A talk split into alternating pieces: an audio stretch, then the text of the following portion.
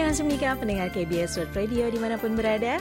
Hari ini Selasa 30 November 2021, saya DJ Dwi kembali lagi menemani waktu santai pendengar semua di program AIS Annyeonghaseyo inilah Seoul.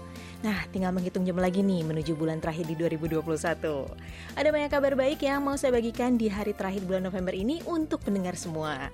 Dari kabar tentang kota Seoul yang selalu bisa bikin kita semua terkagum-kagum nih karena keindahannya, sampai dengan update terkini dari Blackpink yang lagi-lagi menoreh prestasi. Nah, seperti apa info selengkapnya? Langsung aja kita mulai. Ais, Annyeonghaseyo Nikah, inilah Seoul bersama saya DJ Dwi.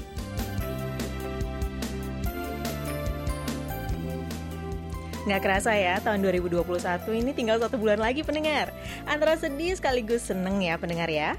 Sedih karena kayaknya masih banyak nih resolusi 2021 yang belum kesampaian. Tapi tiba-tiba udah mau tahun baru aja. Nah, seneng juga nih karena bersyukur juga ya. Kita udah bisa melalui tahun 2021 yang bisa dibilang nggak mudah ya pendengar ya. Nah, karena sebentar lagi ini tahun akan berganti, sekarang nggak ada salahnya kalau kita mulai dari sekarang nih pendengar bayangin ngerancang lagi nih mimpi-mimpi apa yang mau pendengar kejar di tahun 2022 nanti. Nah, kalau misalnya pendengar masih bingung ya mau ngapain aja di tahun depan, saya mau kasih rekomendasinya nih pendengar, yaitu jalan-jalan ke kota Seoul dari pagi sampai pagi lagi.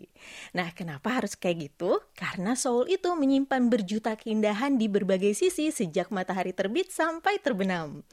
Nah, kota Seoul ini bukan cuma menyimpan mimpi dan harapan bagi mahasiswa seperti saya nih pendengar, tapi Seoul juga punya pesonanya tersendiri yang gak akan pernah kita temukan di tempat lain. Nah, udah sejak lama nih ya, Seoul ini dikenal sebagai kota yang bisa memadukan keindahan budaya lokal dan modernisasi yang menyatu dalam tata kota yang sangat cantik pendengar.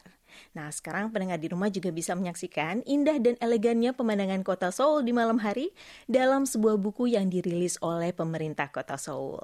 Nah, di siang hari ini hampir di tiap sudut kota Seoul ini terlihat ramai sekali ya sama warganya yang beraktivitas. Kita juga bisa melihat dengan jelas keunikan-keunikan dari tiap bangunan ikoniknya kota Seoul yang jadi destinasi wisata utama ibu kota negara ini. Kemudian di malam harinya nih, Seoul berubah jadi kota yang penuh cahaya dengan hiasan lampu-lampu kota yang menyala terang pendengar. Dan semua keindahan ini bisa kita lihat dalam album foto yang berjudul 100 Best Night Views in Seoul atau 100 pemandangan malam terbaik di kota Seoul. Nah, di tahun 2010 lalu, pemerintah kota Seoul juga sebenarnya pernah merilis album serupa. Jadi album foto kali ini juga dibuat sekaligus untuk mendokumentasikan perkembangan tata kota Seoul nih, khususnya di malam hari. Nah, seperti yang udah saya bilang tadi ya pendengar ya, di malam hari Seoul ini berubah jadi kota yang penuh cahaya karena hampir di tiap sudut kotanya diterangi oleh lampu-lampu kota. Dan keberadaan lampu-lampu ini sangat penting bukan cuma supaya keindahan Seoul ditampak di malam hari saja, tapi juga berperan besar untuk pembangunan kota pendengar. Ya, dengan adanya penerangan nih, baik di malam hari maupun di siang hari, ini tentunya bisa mendukung warga kota Seoul untuk tetap nyaman beraktivitas di malam hari. Nah, seperti yang kita tahu nih pendengar ya, Seoul itu kota yang sibuk banget. Dari pagi sampai pagi lagi, kota ini nggak pernah sepi pendengar. Apalagi dulu nih sebelum pandemi. Nah, di dalam album foto ini kita juga bisa melihat pencahayaan kota Seoul dari berbagai sisi. Dari berbagai jenis bangunan, baik yang tradisional maupun modern, lalu jembatannya, dan masih banyak lagi. Nah, yang paling menarik perhatian saya nih adalah fotonya lima istana kerajaan Korea yang ada di kota Seoul, yaitu Gyeongbokgung, Doksugung, Changgyeonggung, Gyeonghyugung, dan Changdogung. Nah, di siang hari aja kita udah dibikin kagum banget nih ya sama keindahan dan kemegahannya istana-istana ini. Tapi ternyata di malam hari hari saat istana-istana ini disorot lampu, ini menakjubkan banget pendengar. Kelihatan nih, makin megah tapi tetap elegan nih istana-istana ini. Pantas aja ya banyak yang ngasih rekomendasi buat ikutan nih moonlight tour di istana-istana ini karena emang ya kalau misalnya malam hari nuansanya tuh jadi beda banget sama di siang hari. Nah itu baru bangunan bersejarahnya aja ya pendengar ya. Kalau misalnya kita lihat lagi nih foto dari sisi modernnya, mulai dari gedung-gedung pencakar langitnya kota Seoul, hotel, juga pusat pembelanjaan, saya yakin nih pendengar juga pasti akan terkagum-kagum ngelihatnya karena memang indah banget pendengar. Belum lagi dengan pantulan cahaya di Sungai Han dari lampu-lampu jembatan yang ada di atasnya nih, benar-benar bisa bikin adem. Nah, keindahan jembatan di malam hari ini juga yang akhirnya selalu menarik warga Seoul untuk ber bersantai di taman-taman sekitar Sungai Han sampai malam hari. Biasanya ini sambil makan chicken sama minum-minum gitu bareng teman-teman. Nah pokoknya yang namanya kota Seoul ini bener-bener gak ngebosenin ya. Dari pagi sampai malam kita bisa muter-muter dan menikmati keindahan kota Seoul. Saya yakin nih kalau pendengar lihat foto-fotonya pasti makin pengen dan makin termotivasi untuk bisa jalan-jalan ke kota Seoul. Nah semoga aja ya pendengar ya, semoga pandemi terus mereda dan perjalanan wisata dibuka kembali. Dan pendengar di rumah bisa realisasi ini jalan-jalan ke Seoul nanti. Nah kalau nanti sampai ke Seoul jangan kaget ya kalau misalnya nanti jadi betah banget dan gak mau pulang nih pendengar.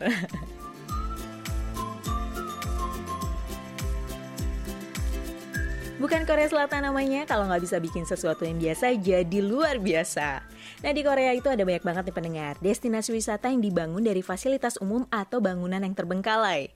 Nah daripada dibiarin begitu saja, akhirnya bangunan-bangunan lama ini di-upgrade jadi destinasi wisata unik yang lebih bernilai. Nah mereka menyebutnya ini upcycling travel, di mana tempat-tempat lama yang udah nggak terpakai lagi dibangun kembali menjadi destinasi wisata yang lebih bernilai dan bisa memberikan manfaat bagi masyarakat. Nah, ada di mana aja sih destinasi wisata upcycling travel ini? Saya punya rekomendasinya nih pendengar. Nah, rekomendasi ini saya ambil berdasarkan Organisasi Pariwisata Korea atau KTO yang baru saja merilis daftar destinasi wisata upcycling terbaik di Korea. Salah satunya adalah Samtan Art Mine. Ini adalah sebuah destinasi wisata baru untuk anak muda Korea yang dibangun di sebuah kawasan bekas tambang yang berlokasi di Kabupaten Jongsong, Provinsi Gangwon-do. Nah, tempat yang sudah selama 40 tahun jadi tambang batu bara ini mulai disulap jadi sebuah kompleks seni di tahun 2001 dengan lebih dari 100 ribu karya seni yang dipajang di sana. Nah, yang membuat kompleks seni ini unik adalah perpaduan antara karya seninya yang bisa terlihat cocok dan menyatu banget gitu, sama interior bangunan yang masih mempertahankan unsur bangunan tuanya. Ini masih betul-betul asli nih pendengar. Nah, selain bisa menikmati karya-karya seni, di Samtan Art Main juga punya banyak fasilitas lainnya. Di dalam museum ada sebuah kereta listrik mini yang bisa dipakai oleh pengunjung untuk berkeliling museum. Lalu ada juga kafe dan restoran yang menjual aneka makanan dan juga minuman. Selain itu, pihak museum juga menyediakan berbagai program menarik yang bisa diikuti oleh anak-anak dan juga orang dewasa. Salah satunya adalah program melukis. Nah, dalam program ini pengunjung bisa memilih mau melukis di atas kanvas, di atas tas, atau gantungan kunci pendengar. Di waktu tertentu juga pengunjung bisa menonton pertunjukan langsung di panggung yang ada di area bekas tambang ini. Dan masih ada banyak kegiatan seru lainnya yang bisa diikuti selama kita berkunjung ke Samtan Art Mine. Jadi datang ke satu tempat kita bisa dapat banyak pengalaman ya pendengar ya. Bisa melihat langsung berbagai karya seni, lalu menonton pertunjukan, bisa bawa pulang juga nih ya hasil lukisan yang kita buat, dan juga merasakan nongkrong di kafe dalam sebuah gedung tua bekas kantor tambang. Nah sebagai anak tambang nih ya, saya, nah pastinya ini tempat sudah lama masuk ke destinasi wisata yang wajib saya kunjungi. Dan saya sempat ke sana nih pendengar di liburan musim panas lalu. Dari sisi bangunannya ini nggak banyak yang diubah dari tambang batubara ini, semuanya masih original, terutama nih ya pada bagian stasiun kereta lori untuk pekerja menuju ke tambang bawah tanah. Jadi bangunannya juga tampak tua dan seperti bangunan yang emang udah lama ditinggalin. Wah, terlihat menantang loh pendengar kalau misalnya ke sana. Dan satu lagi nih, masih ada yang belum saya kasih tahu ke pendengar semua tentang Samtan Art Mine ini. Kalau misalnya kita datang ke sini di musim dingin seperti sekarang ini, kita bisa sekalian berkunjung ke ski resort yang letaknya ini nggak jauh dari tempat ini. Jadi bisa sekalian ya pendengar ya, menempuh perjalanan jauh dari Seoul ke Gangwon-do, bisa datang ke dua tempat sekaligus nih, ke Samtan Art Mine dan juga main ski di resort yang ada di Gangwon-do.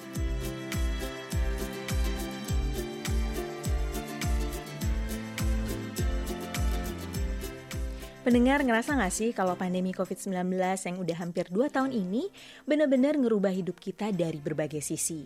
Kita yang dulu tuh sekolah itu tatap muka dan kerja di kantor ya, tiba-tiba semuanya harus dilakukan secara online saat pandemi lagi puncak-puncaknya di tahun lalu. Belum lagi nih kita juga nggak lagi bebas ya untuk bersosialisasi, baik untuk ketemu temen, nongkrong di kafe, ataupun makan di restoran, karena ke mana-mana juga harus pakai masker. Awalnya mungkin terasa berat ya pendengar ya dengan perubahan gaya hidup yang segitu cepatnya, Tapi lama-lama kita jadi terbiasa dan lebih baik bersyukurnya nih dibanding mengeluhnya. Nah, walau banyak hal yang gak terduga yang harus kita lalui selama 2 tahun ini, bukan berarti gak ada sisi positif yang bisa kita ambil ya dari pandemi ini pendengar. Misalnya aja dari sisi kesehatan nih, mungkin dulu sebelum pandemi banyak yang gak rajin cuci tangan ya kalau misalnya habis beraktivitas dan juga sering makan makanan yang gak sehat nih di luaran sana. Tapi begitu pandemi melanda, kita jadi berlomba-lomba untuk hidup lebih sehat demi menghindari virus berbahaya ini. Bukan cuma itu aja, ada juga sisi positif lainnya yang bisa kita ambil nih dari aturan stay at home atau di rumah aja. Yaitu kita bisa jadi lebih hemat karena kita bisa mengurangi kegiatan-kegiatan konsumtif di luar rumah. Nah di Korea nih pendengar, sejak pandemi gaya hidup masyarakatnya juga mulai berubah nih, terutama di kalangan anak mudanya. Banyak dari mereka yang mulai tertarik dan belajar hidup dengan gaya minimal life atau bahasa kerennya nih hidup minimalis. Jadi pendengar pasti pernah dengarkan ya istilah ini. Karena beberapa tahun belakangan ini istilah minimalis ini memang populer banget ya pendengar ya, termasuk di Korea Selatan. Jadi anak-anak muda Korea Selatan ini mulai sadar betapa stresnya mereka dengan kondisi rumah yang penuh dengan barang selama mereka harus berada di rumah aja nih selama pandemi. Nggak sedikit juga dari mereka yang mulai membuang barang-barang yang mereka anggap udah nggak diperlukan lagi, supaya mereka bisa merasakan kondisi rumah yang lebih lapang. Dan mereka jadi ngerti nih barang-barang apa yang benar-benar mereka butuhkan.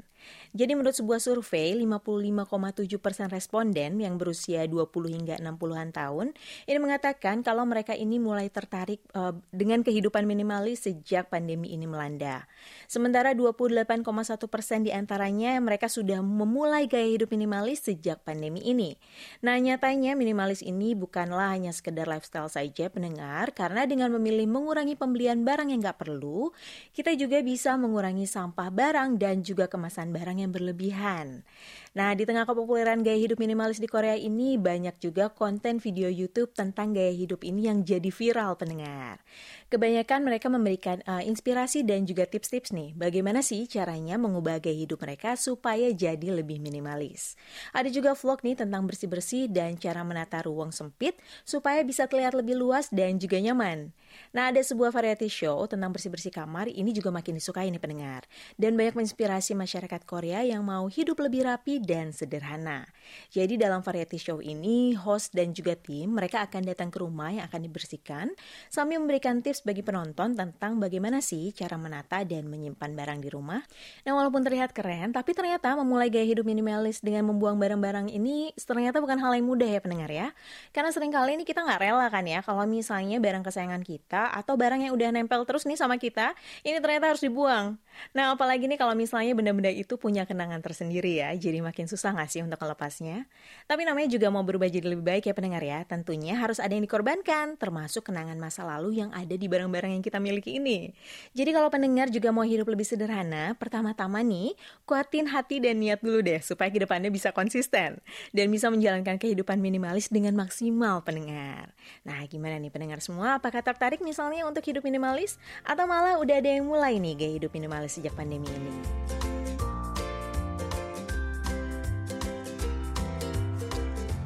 Film Squid Game sudah, film Hellbound juga pasti pendengar udah pada nonton kan? Nah kalau film Escape from Mogadishu pendengar udah pada nonton belum nih? Escape from Mogadishu ini jadi salah satu box office terbaik Korea tahun ini karena tetap mendulang sukses walau dirilis di tengah pandemi. Nah filmnya sendiri ini udah dirilis jauh lebih dulu dari Squid Game dan juga Hellbound ya. Ini tepatnya di tanggal 28 Juli 2021 lalu. Nah kalau misalnya pendengar udah mulai bosen nih untuk nonton drama yang episodenya banyak, nah sekarang mungkin saatnya pendengar beralih dulu nih untuk nonton film yang cuma berdurasi 2 jam ini. Nah, setelah berhasil meraih penonton lebih dari 3,6 juta penonton dalam kondisi pandemi, satu persatu penghargaan film mulai diraih oleh film yang dibintangi oleh Kim Yoon Sok, Jo In Sung, Ho Jun Ho, dan Kim So Jin ini. Nah, yang belum lama ini, Escape from Mogadishu ini membawa total 5 penghargaan sekaligus di ajang Blue Dragon Film Awards ke-42 yang digelar pada tanggal 26 November lalu di gedung KBS Hall. Jadi Escape from Mogadishu ini meraih penghargaan sebagai film terbaik, lalu sutradara terbaik Ryo Seung-wan, aktor pendukung terbaik Hyo Jun-ho, penghargaan bintang populer Chung Jung-won Ku Kyo-hwan, film terpopuler pilihan penonton dan pengarah seni terbaik Kim Boo-mok. Nah, suatu prestasi yang luar biasa ya pendengar ya, bisa membawa pulang penghargaan sebanyak ini di ajang penghargaan film bergengsi seperti Blue Dragon Awards. Nah, filmnya sendiri ini diadaptasi dari kisah nyata pekerja kedutaan besar Korea Selatan dan Korea Utara yang terdampar di Somalia nih saat terjadi perang saudara di sana di tahun 1991 silam. Kim In Sung yang diperankan oleh Kim Yeon Sok bersama dengan keluarga dan kerabat pejabat kedutaan di sana, mereka terjebak di gedung kedutaan saat perang ini terjadi. Nah sampai di suatu malam nih, Kang Dae-jin yang dimainkan oleh Jo In Sung sebagai duta besar Korea Utara ini datang untuk meminta bantuan. Mereka bekerja sama untuk bisa meralikan diri dari negara konflik tersebut ke tempat lain yang lebih aman. Nah kabarnya di tahun 2022 nanti, Escape from Mogadishu ini akan mewakili Korea Selatan bersaing di ajang penghargaan film bergengsi dunia di Oscar 2022.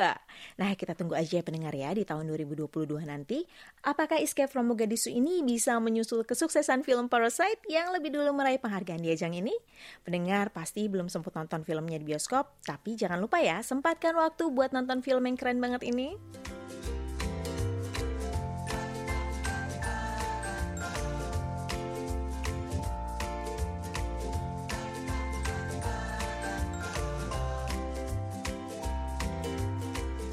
Blackpink in your area. Nah, Blackpink lagi-lagi meraih rekor baru dalam sejarah YouTube nih pendengar. Pihak agensi YG Entertainment baru saja mengumumkan kalau channel YouTube milik artis mereka yaitu Blackpink telah melampaui 70 juta subscriber. Nah, Blackpink juga jadi artis pertama yang meraih rekor tersebut di YouTube nih pendengar. Blackpink butuh waktu yang terbilang singkat nih pendengar untuk bisa meraih di posisi ini karena Blackpink sendiri baru membuat channel YouTube mereka di bulan Juni tahun 2016. Dan hanya dalam waktu 5 tahun 5 bulan saja nih, Blackpink bisa langsung merajai jumlah subscriber di YouTube. Nah, posisi kedua kedua ini ditempati oleh penyanyi asal Amerika yaitu Justin Bieber yang punya 66,4 juta subscriber di YouTube. Selain itu nih, member Blackpink Lisa juga lagi-lagi nih meraih prestasi lewat video dan solo miliknya yang berjudul Money. Per hari Senin kemarin, video musik Money ini tembus 300 juta penonton di YouTube hanya dalam 66 hari saja pasca dirilis. Ini menggeser rekor 76 hari yang sebelumnya dipegang oleh video musik How You Like That miliknya Blackpink juga nih. Nah, Money ini adalah salah satu lagu dari album debut solonya Lisa yang berjudul Lalisa. Lagu ini juga berhasil uh, masuk ke Hot 100 Billboard di posisi 90 dan 93 di minggu berikutnya. Dan ini membuat Lisa jadi artis K-pop wanita pertama yang bisa bertahan selama dua minggu berturut-turut di tangga lagu ini. Jenny, Rose, Lisa, dan Jisoo ini memang gak ada duanya ya pendengar ya. Prestasi mereka di bidang musik makin hari makin bersinar aja nih.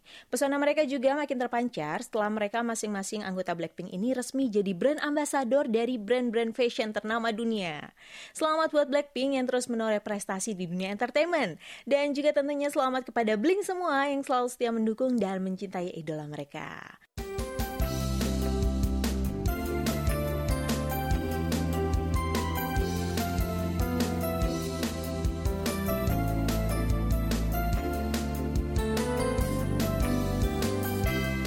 Sekali nih waktu kebersamaan saya dengan pendengar semua harus berakhir di sini.